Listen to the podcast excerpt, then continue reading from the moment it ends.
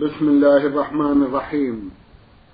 الحمد لله رب العالمين والصلاة والسلام على نبينا وسيدنا محمد وعلى آله وصحبه وسلم. مستمعي الكرام السلام عليكم ورحمة الله وبركاته وأسعد الله أوقاتكم بكل خير. هذه حلقة جديدة مع رسائلكم في برنامج نور على الدرب. رسائلكم في هذه الحلقة نعرضها على سماحة الشيخ عبد العزيز ابن عبد الله بن باز الرئيس العام لإدارات البحوث العلمية والإفتاء والدعوة والإرشاد. مع مطلع هذه الحلقة نرحب بسماحة الشيخ ونشكر له تفضله بإجابة السادة المستمعين فأهلا وسهلا بالشيخ عبد العزيز. حياكم الله بارك الله حياكم الله. أولى رسائل هذه الحلقة رسالة وصلت إلى البرنامج من جمهورية مصر العربية وباعثها المستمع خالد خليل بو بكر يونس أبو شنينة. أخونا خالد عرضنا بعضا من أسئلته في حلقة مضت وفي هذه الحلقة بقي له جمع آخر فيسأل ويقول إذا نسي المصلي البسملة في الصلاة هل تبطل الصلاة أم يجب عليه سجود السهو؟ جزاكم الله خيرا. بسم الله الرحمن الرحيم. الحمد لله. وصلى الله وسلم على رسول الله وعلى آله وأصحابه ومن اهتدى بهدى أما بعد فالصواب من أقوال أهل العلم أمر البسملة أنها سنة وليست واجبة ولكنها تشرع أمام أمام السور في الصلاة وخارجها إلا سورة براءة. فإذا نسيها المصلي فلا شيء عليه وصلاته صحيحة ولا سجود عليه للسهو نعم. جزاكم الله خيرا. يقول منزلي يبعد عن المسجد ولكني أسمع الأذان من مكبر الصوت. إنما نحن مع ذلك نصلي في البيت. هل نكون آثمين حينئذ؟ وهل صلاتنا صحيحة؟ جزاكم الله خيرا. إذا كان الناس بعيدا عنكم لا تسمعون الأذان بالصوت المعتاد عند هدوء الأصوات فإنه لا تلزمكم الجماعة في المسجد. لكن لو ذهبتم إليه ولو بالركوب أو تحمل بعض المشقة يكون أفضل لما فيه من الفضل العظيم ومضاعفة الأجر والاجتماع بالمصلين والتعارف والتعاون على الخير. أما صوت المكبر فلا يكفي فلا يلزم به الحضور لأنه يسمع من بعيد. لكن من أجاب على صوت المكبر وذهب إلى الجماعة وصبر على المشقة فله أجر عظيم. جزاكم الله خيرا. ما هي النصيحة التي تتفضلون بها وتنصحونني عندما أقرأ القرآن الكريم ولا سيما وأن حفظي بسيط. أنصحك بالعناية بالدراسة وتحدي الأوقات المناسبة التي يكون قلبك فيها حاضرا والمشاغل فيها قليلة حتى تنتفع بالقراءة أكثر. وسل ربك نوصيك أيضا بأن تسأل ربك الإعانة والتوفيق وأن يمنحك حفظ كتابه وفهمه والعمل به. نعم. جزاكم الله خيرا. هل تجوز قراءة القرآن على الميت؟ لم يشرع هذا. الميت انقطع عمله.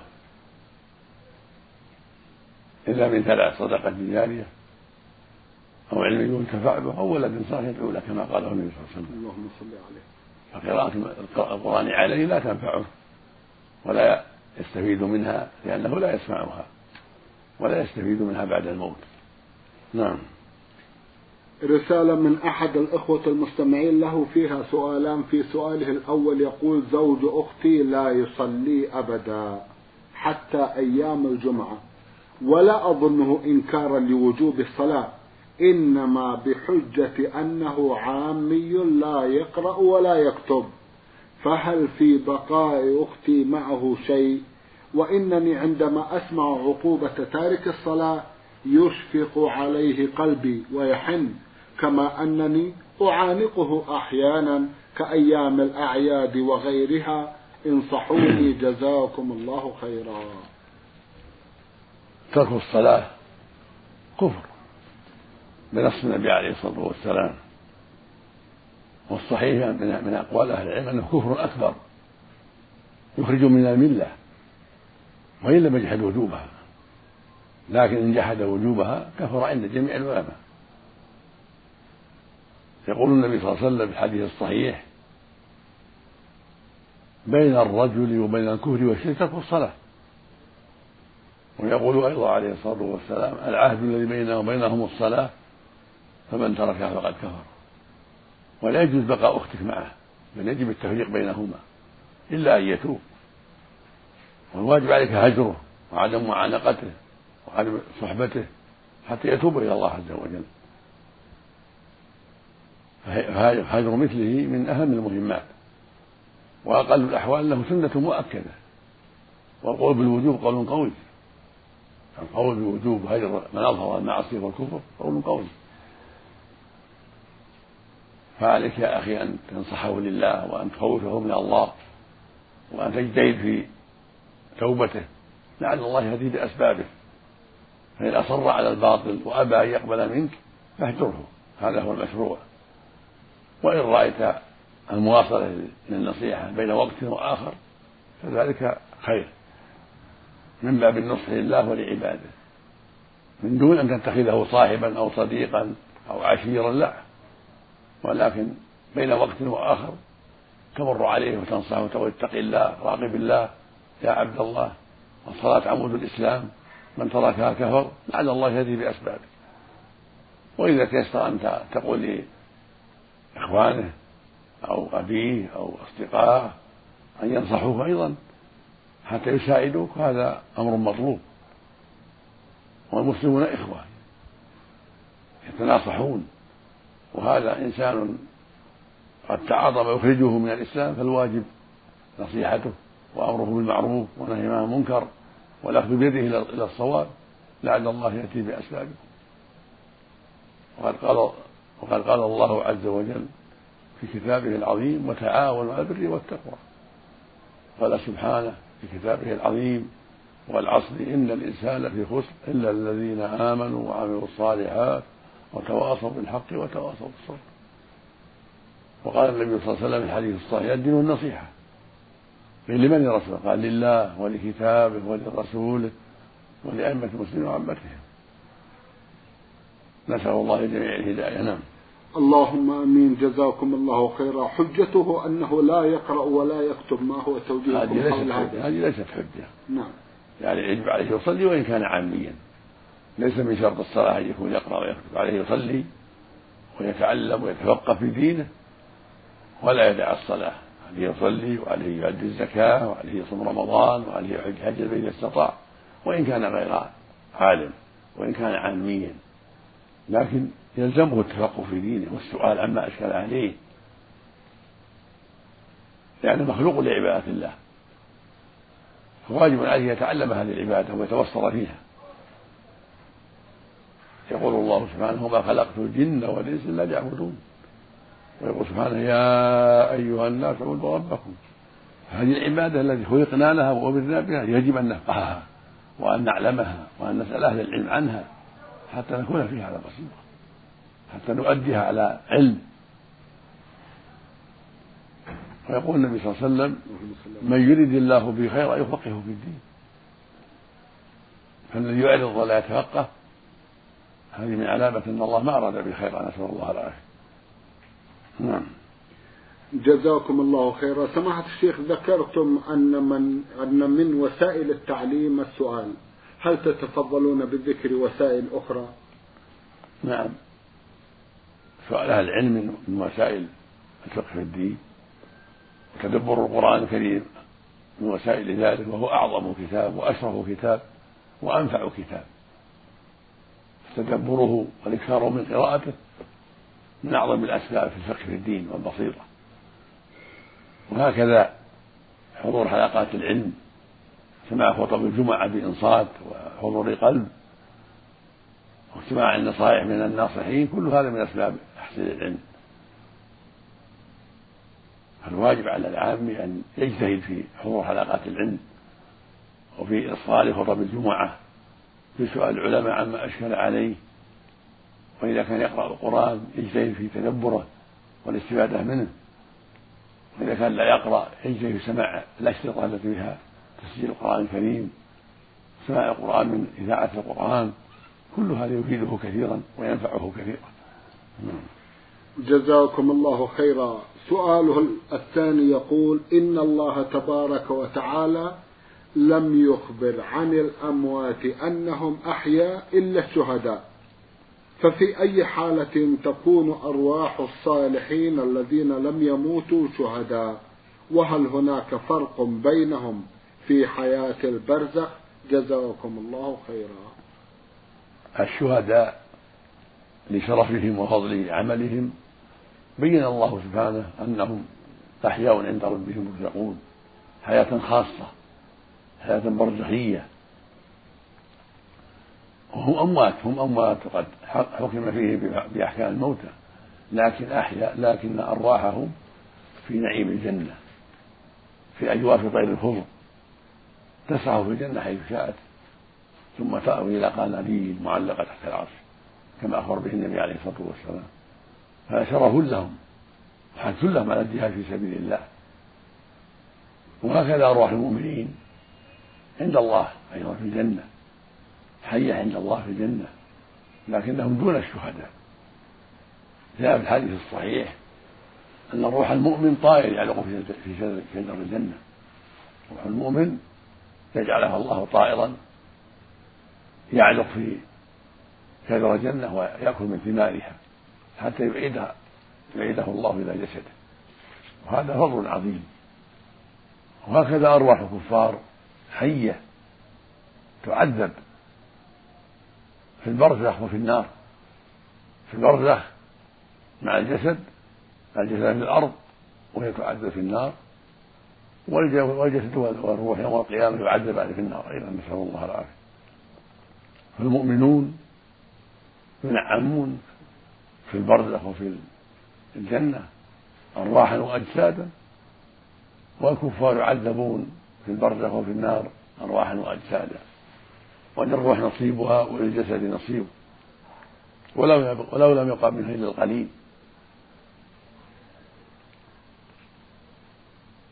فالواجب على كل مسلم أن يحذر وأن يعد العدة للقاء ربه وأن يبتعد عن كل ما حرم الله عليه.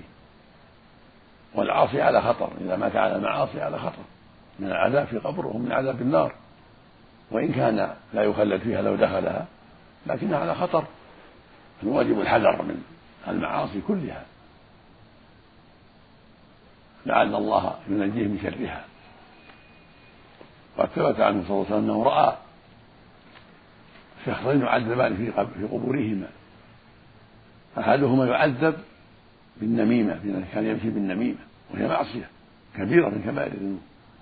والثاني يعذب بأن كان ما ما كان يستنزف من البول ما كان يتحرز من البول. هذا يفيد الحذر من المعاصي ويفيد الحذر من التساهل بالبول. نعم. جزاكم الله خيرا. رسالة وصلت إلى البرنامج من إحدى الأخوات المستمعات هي نون با من جدة. أختنا لها جمع من الأسئلة تقرب من خمسة عشر سؤالا. في أحد أسئلتها تقول لقد أديت فريضة الحج عام 1409 إلا أنني عند رمي الجمرات رميت في بعض الأحيان أكثر من سبعة وفي ذلك الوقت لم أكن أعلم بأن ذلك لا يجوز. وأيضا عند التلفظ بالنية للحج قلت نويت عمرة وحجا. وذلك حسب ما قاله لنا جماعة التي حجينا معهم. إلا أننا عندما ذهبنا للحج ذهبنا مباشرة إلى منى وليس إلى مكة. فهل حجي صحيح في كلا الحالتين؟ وإذا لم يكن كذلك فماذا يجب علي أن أعمل؟ جزاكم الله خيرا. حجك صحيح إذا كنت أديت أعمال الحج وتكوني قارنة بين الحج والعمرة. إذا كنت طفتي وسعيتي وكملتي أعمال الحج فأنت قارنة بين الحج والعمرة وحجك صحيح.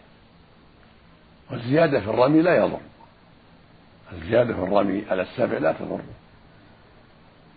لكن لا لا يشرع ذلك ولا ينبغي ذلك إلا إذا كان على سبيل الاحتياط. إذا شك في السبعة هل كملها؟ يزيد ثامنة. ويزيد تاسعة حتى يعتقد أنه كمل. إذا كان يخشى أن بعضها خرج عن الحوض ما طاح في الحوض فزاد ثامنة أو تاسعة ليحتاط هذا هو الواجب عليه. أما الزيادة من دون سبب فلا ينبغي. جزاكم الله خيرا. ماذا عن حجها سماحة الشيخ؟ حجها صحيح كما تقدم حجها صحيح ولا يضرها الزيادة لا تضرها الزيادة على السبب. لكن إذا كانت لغير سبب قد فعلت أمرا غير مشروع. وقول ولا, ولا يضرها في دينها ولا في حجها الحمد لله وقولها نويت حجا وعمرة وهي حجت فقط. هي أعمال الحج مع العمرة تصير حاجة قارنة تكون قارنة وأعمالهما واحدة. الحمد لله نعم. جزاكم الله خيرا. إنني عندما أسبح أو أكبر أو أهلل فإنني أعقد بأصابع يدي اليمنى. وذلك من باب أن الرسول صلى الله عليه وسلم يحب التيامن. ولكن سؤالي هو أنني سمعت بأنه لا بأس بالعقد بأنامل اليد اليسرى ولكن الأفضل أن يكون باليد اليمنى فقط. عموما أعقد التسبيح بأنامل اليد اليمنى إلا أنني أتساءل عن اليد الأسرى هل هي لا تنطق يوم القيامة؟ وذلك في قوله تعالى اليوم نختم على أفواههم وتكلمنا أيديهم؟ السنة باليمين العقد باليمين كما فعلت عقد الأذكار باليمين كان النبي يفعل هذا عليه الصلاة والسلام. ومن عقد باليدين جميعا فلا حرج ولا بأس. قد جاء ما يدل على ذلك. واليد مسؤولة والرجل كذلك والجلد كذلك والأسماع والأبصار. والمقصود أن على المؤمن والمؤمنة حفظ. الجوارح من معاصي الله. فاليد تسأل عن ما عندها؟ اليمنى تسأل واليسرى تسأل. فعليك أن تحذري ما حرم الله وأن تجتهدي في طاعة الله عز وجل. نعم.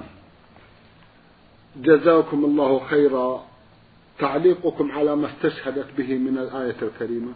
ما مثل ما مثل ما دل عليه القرآن. نعم. نعم. أيديهم وأرجلهم تشهد عليهم إذا ختم الله على أفواههم نعم. الله المستعان إذا كون استحباب التهليل والتسبيح باليد اليمنى آه، لا يدل على أن اليد اليسرى لا تنطق لا لا, لا. هذه لها عمل وهذه لها مثل ما أنها اليمنى يصافح بها ولا يصافح باليسرى نعم. يأكل باليمنى ولا يأكل باليسرى ويشرب باليمنى كل هذا لا يدل على أن اليد اليسرى غير مسؤولة مسؤولة عن مهمتها مم. كل عضو مسؤول عن مهمته مم. فالعين مسؤولة عن النظر والسمع والأذن مسؤولة عن السمع واللسان مسؤول عن الكلام واليد اليمنى مسؤولة عن ما وكل إليها واليسرى عن ما وكل إليها. نعم. اللهم المستعان جزاكم الله خيرا. تقول سمعت أن حديث لا يؤمن أحدكم حتى يكون هواه تبعا لما جئت به. سمعت أن هذا الحديث ضعيف. إلا أنني سمعت من عالم آخر أن هذا الحديث صحيح فمن هو الذي على الصواب؟ الحديث هذا صححه جماعة وضعفه آخرون وهو قوله صلى الله عليه وسلم لا يؤمن أحدكم حتى يكون هواه تبعا لما به والحديث فيه مثل هذه ضعف لكن معناه صحيح وأن لا يؤمن الإنسان الإيمان الكامل حتى يكون هواه وميله تبعا لما جاء به النبي صلى الله عليه وسلم. هذا هو الواجب على المؤمن أن يكون في جميع أحواله مع الشريعة لا مع الهوى والشيطان. والمعنى لا يؤمن الإيمان الكامل حتى يكون هواه يعني إرادته وميله في في طاعة الله ومع شرع الله لا مع المعاصي والمخالفات. نعم. جزاكم الله خيرا.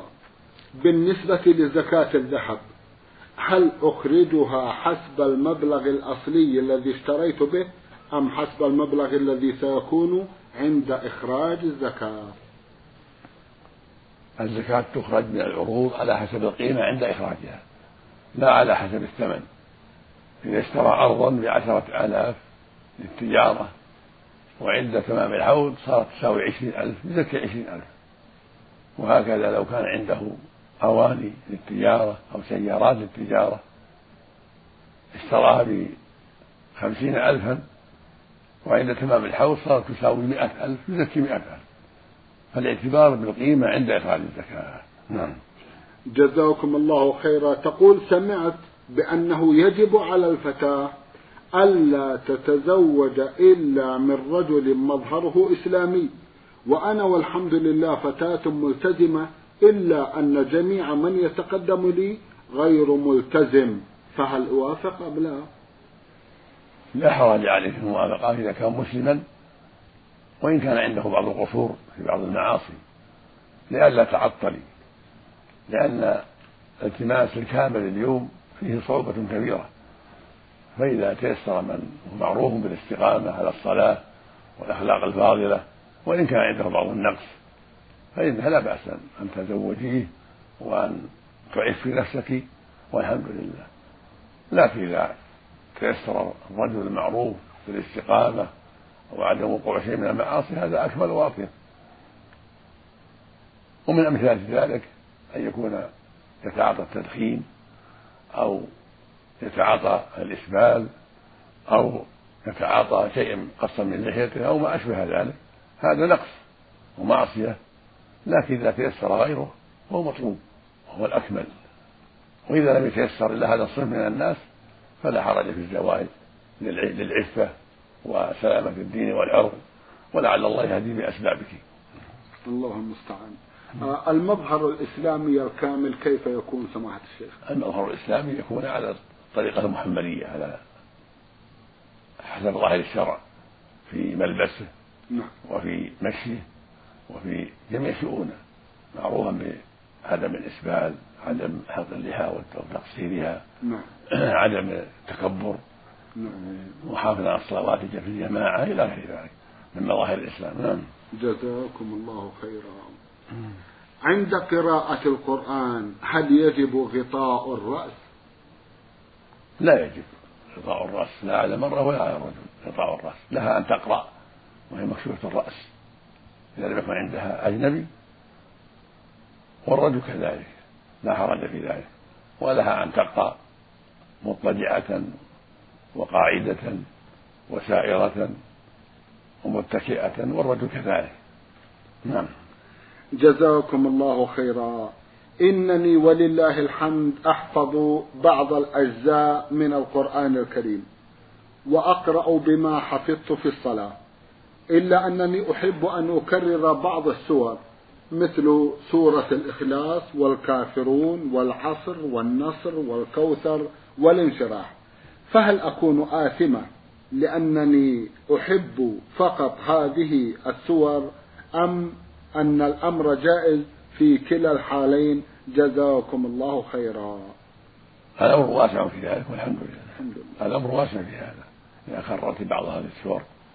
ولا سيما قل هو قل هو الله أحد فإن له فضلا عظيما. تعدل ثلث القرآن وهكذا غيرها إذا كررت فلا حرج إن شاء الله. نعم. جزاكم الله خيرا. إنني عندما أقرأ سورة الفاتحة والإخلاص والكافرون والفتح والنصر والكوثر وبعض الآيات التي هي التي هي عبارة عن أدعية للمؤمنين مثل ربنا لا تزغ قلوبنا بعد إذ هديتنا وهب لنا من لدنك رحمة إنك أنت الوهاب وغيرها من الآيات أو عند قراءة السور أو الآيات التي تبدأ بقل بالإضافة إلى الآيات التي تتحدث عن الساعة وأهوالها أو الجنة ونعيمها فإنني أشعر باضطراب في داخلي وأشعر بأن دقات القلب تكون شديدة فماذا يعني ذلك؟ هذه علامة خير فاحمد الله على ذلك واسأل التوفيق والثبات على الحق لأن شعور الإنسان بعظم الموقف فيما يتعلق بأسماء الله وصفاته وما يتعلق بأخبار الجنة والنار والقيامة شعوره بهذا المقام العظيم وشعوره بعظمة الله كل هذا من علامات التوفيق. من من قوة الإيمان وكمال الإيمان فاحمد الله على ذلك. وسأله التثبيت على الحق والإعانة على كل خير. نعم. جزاكم الله خيرا. تقول أبي يعمل بالتجارة إلا أنه يبيع السجائر وحسب الفتاوى التي قرأتها فإن ذلك يعد محرما. فهل يصح أن آخذ من ماله مع العلم أنني فتاة وأعيش معه؟ لا حرج في ذلك. لأن المال مختلط لا بأس بالأخذ منه وقبول الهدية منه. ولو قل أن يسلم مال من نقص وخلل ولكن ينصح من قبلك ومن قبل إخوانك أو أعمامك أو غيركم من الناس الطيبين ينصح حتى يدع بيع الدخان. لأن بيع الدخان منكر لا يجوز لكن لا يضرك لأن ماله مختلط.